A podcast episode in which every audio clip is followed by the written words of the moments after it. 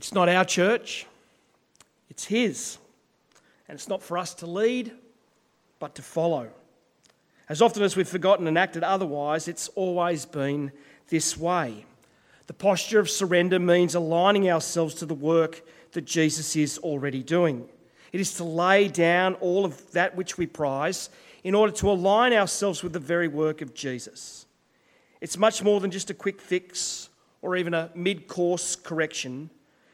Former assumptions and yesterday's renewal, even relying on our own inherent skills and natural abilities, must now give way to a deeper dependency and a realignment of ourselves with Jesus. Surrender all your ideas. Surrender your answers on how to fix the problem.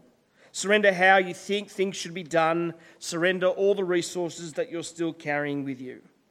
Surrender is where we come to the end of ourselves. It is the crisis of belief. It's where we cry out, I don't know what else I can do. The posture of surrender is the choice to align ourselves with the work that God's already doing and to more fully trust in His right to lead and to be in control. In his book, Follow Me, Jan Hettinga shares an account of the ending of World War II. The official ceremony of the Japanese Imperial Forces to the US General Douglas MacArthur took place on the 2nd of September in 1945 on the deck of the USS Missouri BB 63. It was a culmination and an end of World War II, and it offers us a picture of all that surrender involves. Hettinga writes As the ceremony came to the actual moment of surrender, the Japanese admiral extended his hand in the familiar gesture of friendship and peace. But General MacArthur refused to take it. Instead, he kept his right hand at his side and sternly he said, Sir, your sword first, please.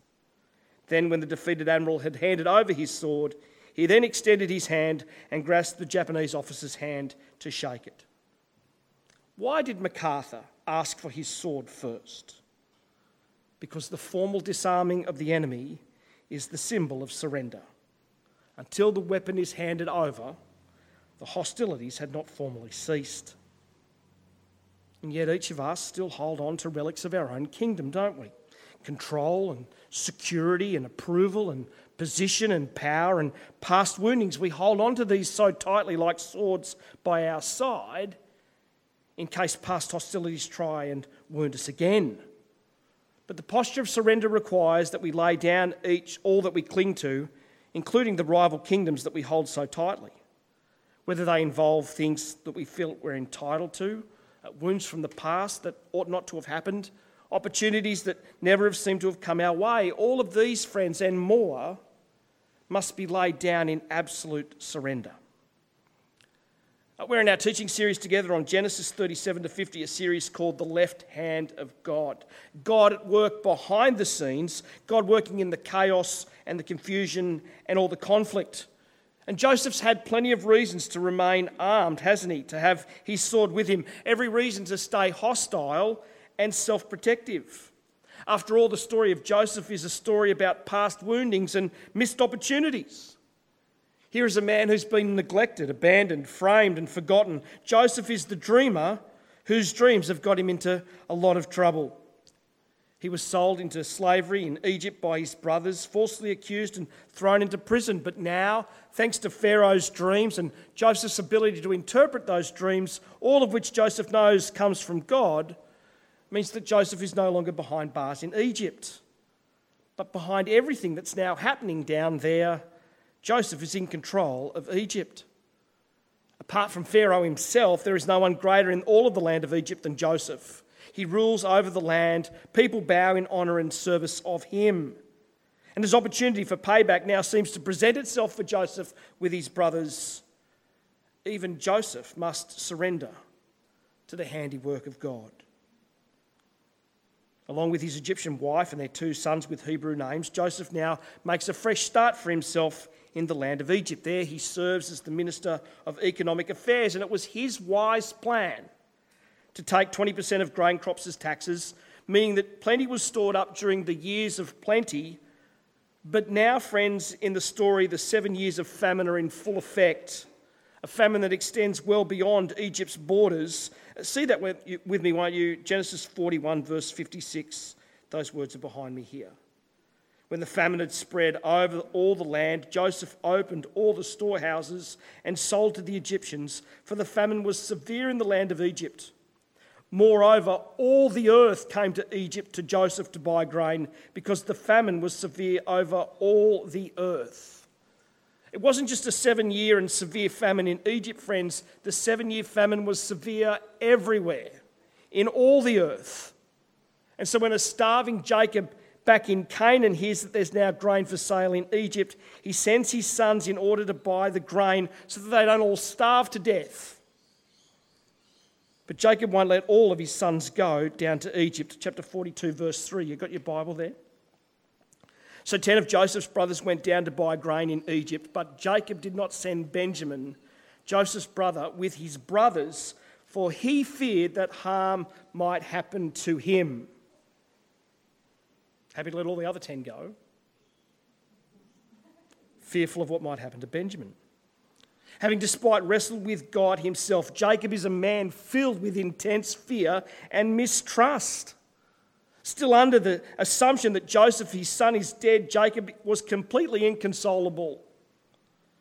Jacob isn't letting Benjamin go anywhere. He's not letting him out of his sights because Jacob suffers from generational favoritism.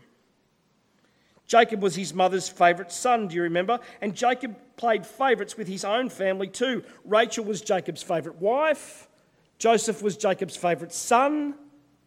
Joseph was robed in his father's favouritism and therefore had to wear his brother's jealousy. Joseph's brothers sold him into slavery in Egypt, but now they're all heading down there to buy grain from him. And as far as Jacob is aware, his only living connection with his favourite son and favourite wife is now Joseph's younger brother, Benjamin.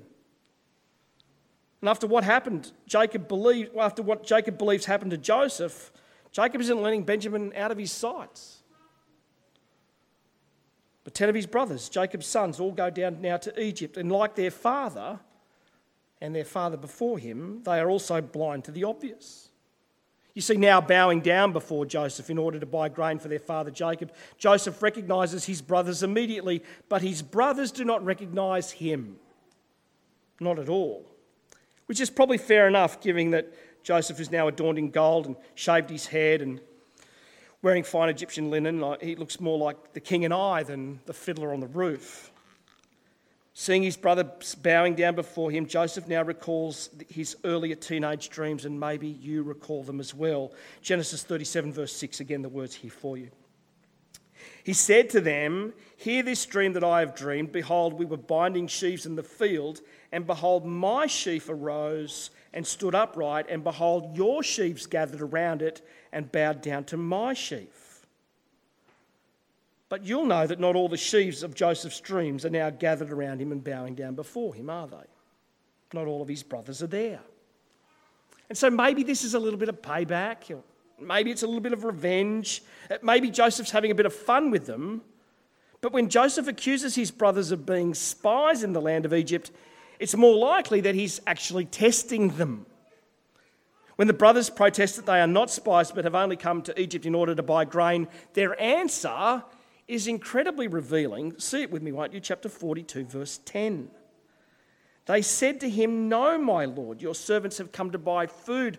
We are all sons of one man. We are honest men. Your servants have never been spies.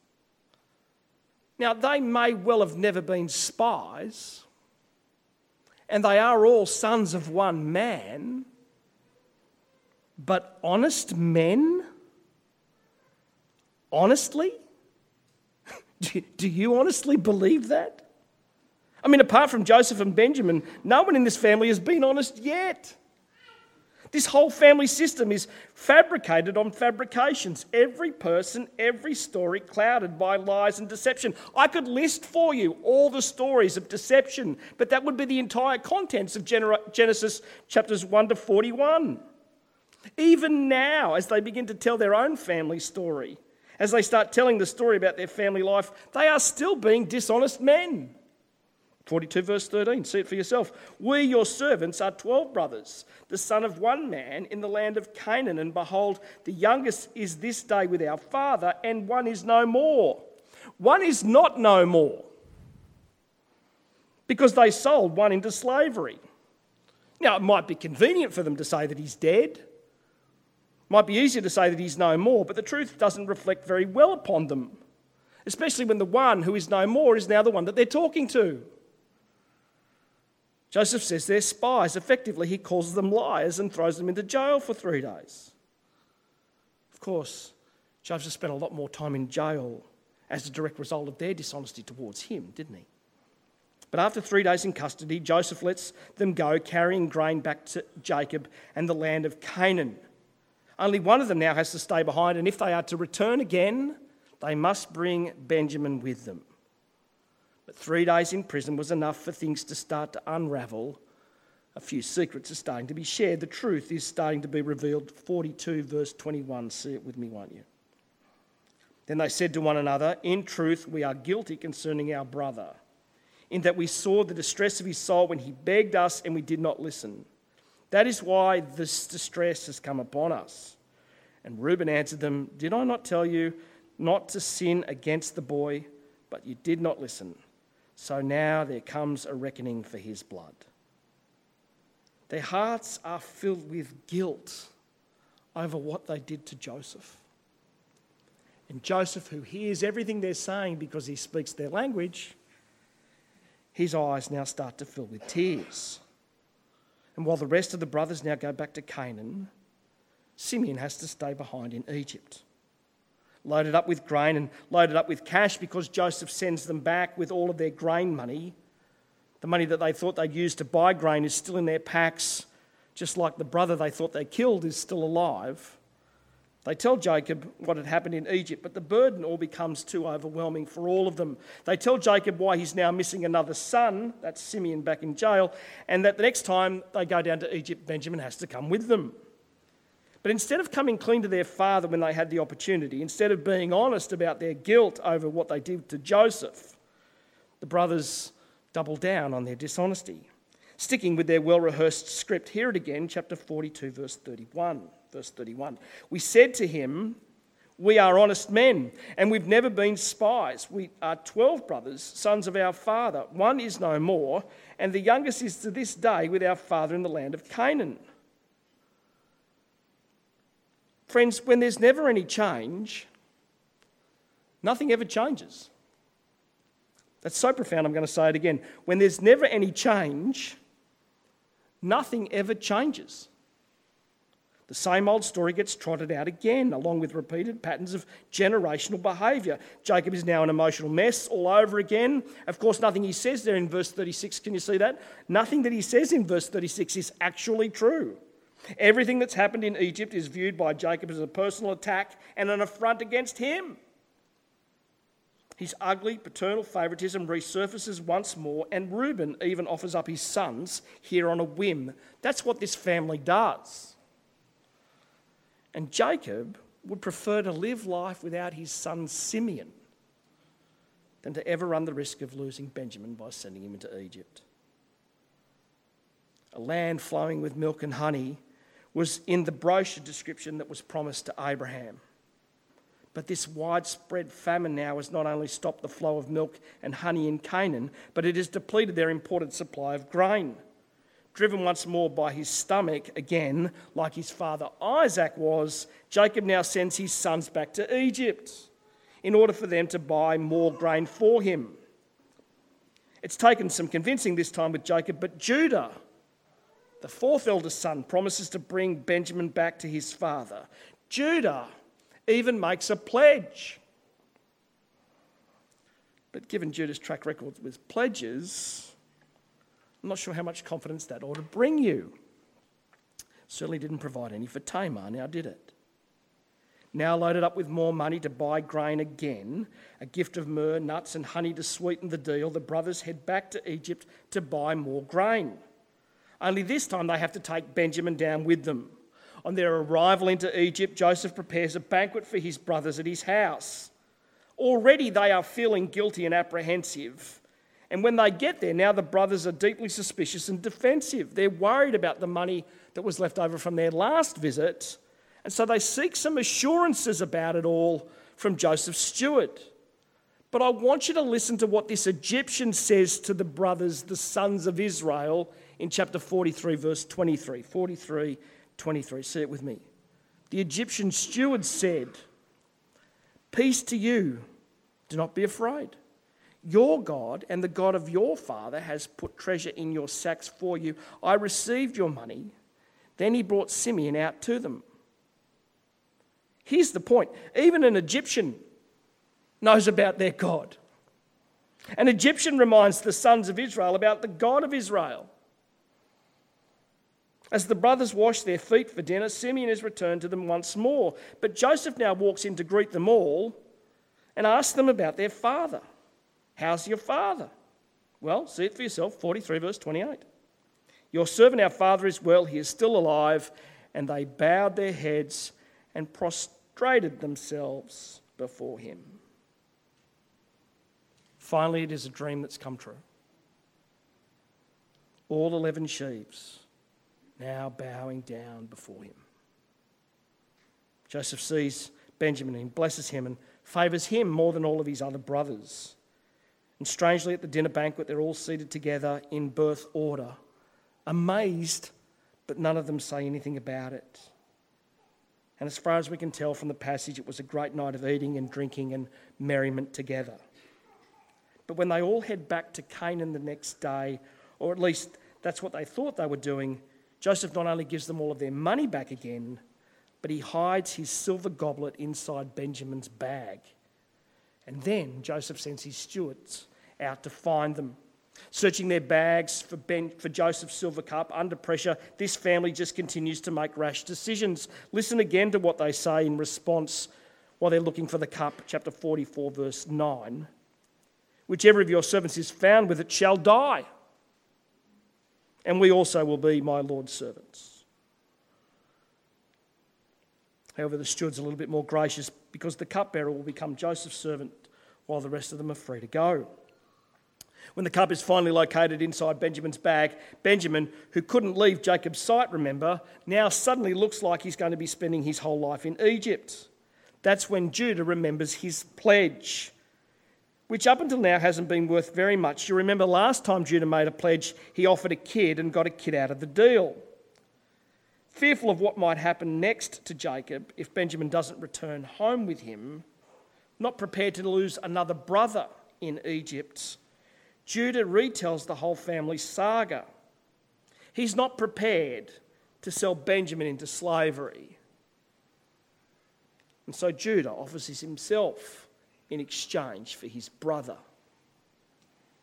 Judah, who sold Joseph into slavery, now offers to be Benjamin's substitute as a slave in Egypt. And that is a major turning point for Judah. It's as close to repentance as we've seen him so far. Faced with the same situation again, Judah chooses to save his brother rather than to lose him. Because that's what real repentance is. That's what real repentance looks like. When faced with the same situation, we choose to do different. But it's all too much now for Joseph, who weeps so loudly that the Egyptians hear him, so loudly that the household of Pharaoh heard him, not only letting out his emotions known, but now letting his brothers know who he is. Chapter 45, verse 3. Can you see that? Joseph said to his brothers, I am Joseph. Is my father still alive? But his brothers could not answer him, for they were dismayed at his presence. So dismayed, they couldn't even speak dismayed by Joseph's presence. Dismayed is such an understated word, isn't it? The brother that they thought was dead is still alive. And so Joseph draws them in even closer to him so they can see him now with their own eyes. And he even slows down his speech for them in the hope that they might actually comprehend what it is that he's saying to them. Not only what he's saying, but the gravity of this entire situation. Verse 4, can you see it? I am your brother Joseph, whom you sold into Egypt.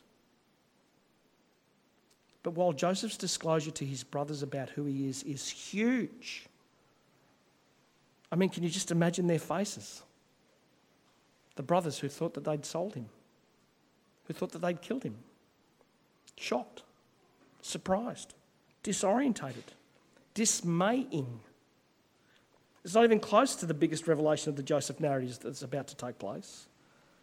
Because you see, Joseph, the favoured dreamer, Joseph, the rejected brother, Joseph, the foreign slave, Joseph, the falsely accused, Joseph, the prison inmate, Joseph, the forgotten, Joseph, the interpreter, Joseph, the ruler of Egypt, has an even bigger moment of discovery about to happen. Bigger than all of his brothers, bigger than that of his brothers, bigger than that of the impact of Pharaoh's dreams. I want you to see it with me. It's in chapter 45, verse 5. Now do not be distressed or angry with yourselves because you sold me here, for God sent me before you to preserve life. Did you miss it? It's there again in verse 7. God sent me before you to preserve for you a remnant on earth and to keep you alive for and to keep alive for you many survivors. So it was not you who sent me here but God. Do you know what that's called, friends? Sovereign perspective. It's when we understand the events and circumstances of our own lives from God's perspective and not just our own. God gives Joseph the gift of sovereign perspective. Joseph sees the left hand of God. He understands what God's been doing in his life and all the suffering that's taken place from that point up until now. The God who is with Joseph has now made himself known to Joseph.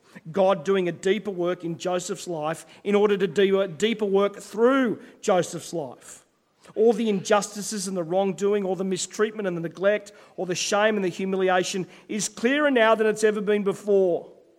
Joseph can see God's left hand, God at work in the mess and the chaos, God working to accomplish his eternal plans and everlasting purposes. God at work behind the scenes. Friends, this is a destiny revelation moment. It is a for this I was born moment for Joseph. God sent me here to preserve life. God sent me here to preserve a remnant. God sent me here, not you. But such a clarifying sense of purpose only comes when we surrender ourselves to God. It only comes when we lay down our weapons of a former kingdom embracing the new work that God wants to do within us so that He might begin to do a now a new and deeper work through us. Friends, the prize of surrender is revelation. Not in a prison cell, friends, not in a dining room, but now inside a locked room. The risen Lord Jesus reveals himself to his disciples. They are afraid, they are dismayed, speechless frightened and in disbelief. The man who they thought was dead is alive. And it's into their fears that the risen Jesus now speaks peace. Jesus draws his brothers to him so that they can see him with their eyes, to touch him, and to dispel all of their doubts. Hear it for yourself, John chapter 20, verse 20. When he'd said this, he showed them his hands and his side. Then the disciples were glad when they saw the Lord. Jesus said to them again, Peace be with you. As the Father has sent me, even so I am sending you. Rejection and unrecognized by his own, says John's Gospel, abandoned and betrayed by his brothers, sold for a handful of silver pieces. Jesus says he is sent by the Father ahead of them to preserve life and to bring together a remnant for himself. Jesus sent to do the Father's work. And now he sends us in order to do his work through us. Seeing life from God's perspective.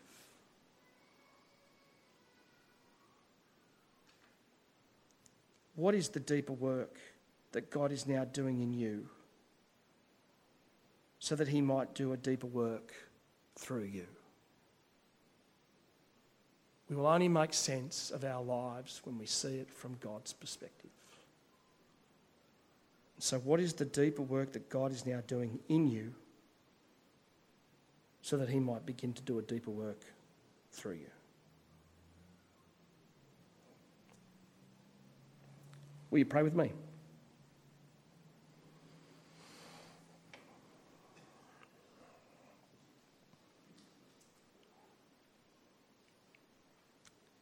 Our Father, many of us long for the moment of clarity that Joseph had in the passage today. To be able to see your hand and to declare that you did these things in order to bring about your purposes and glory. And we know that in the midst of our own suffering, in the midst of our own difficulties, whether we feel like we've missed opportunities that we should have had, or we should be entitled to something, or because we feel wounded or hurt about something that should never have happened. It's so hard for us to see what it is that you're doing. We get so caught up in our own details of life. We try to make sense of ourselves and our own situation, and we do it without reference to you. And so we pray this morning, Lord, that you would help us to repent of trying to make sense of life without you but instead we would surrender all the tools and the armory at our disposal so that we might see what you're doing in us. Help us to give ourselves to you in surrender, to hand over all of our resources, to hand over all that we control, to hand over all position in order to bow before the risen Lord Jesus. Thank you that it's in knowing Him that we can see your work in our life. And so we pray that whatever the work is that you're doing in each and every one of us here this morning, that you would do a deeper work through us, and that we might be able to say, it is because of God that these things happened, and to do it with rejoicing and delight rather than bitterness and anger and only you could do that work in us. And so we ask that you would, and we ask it all for Jesus' sake. Amen.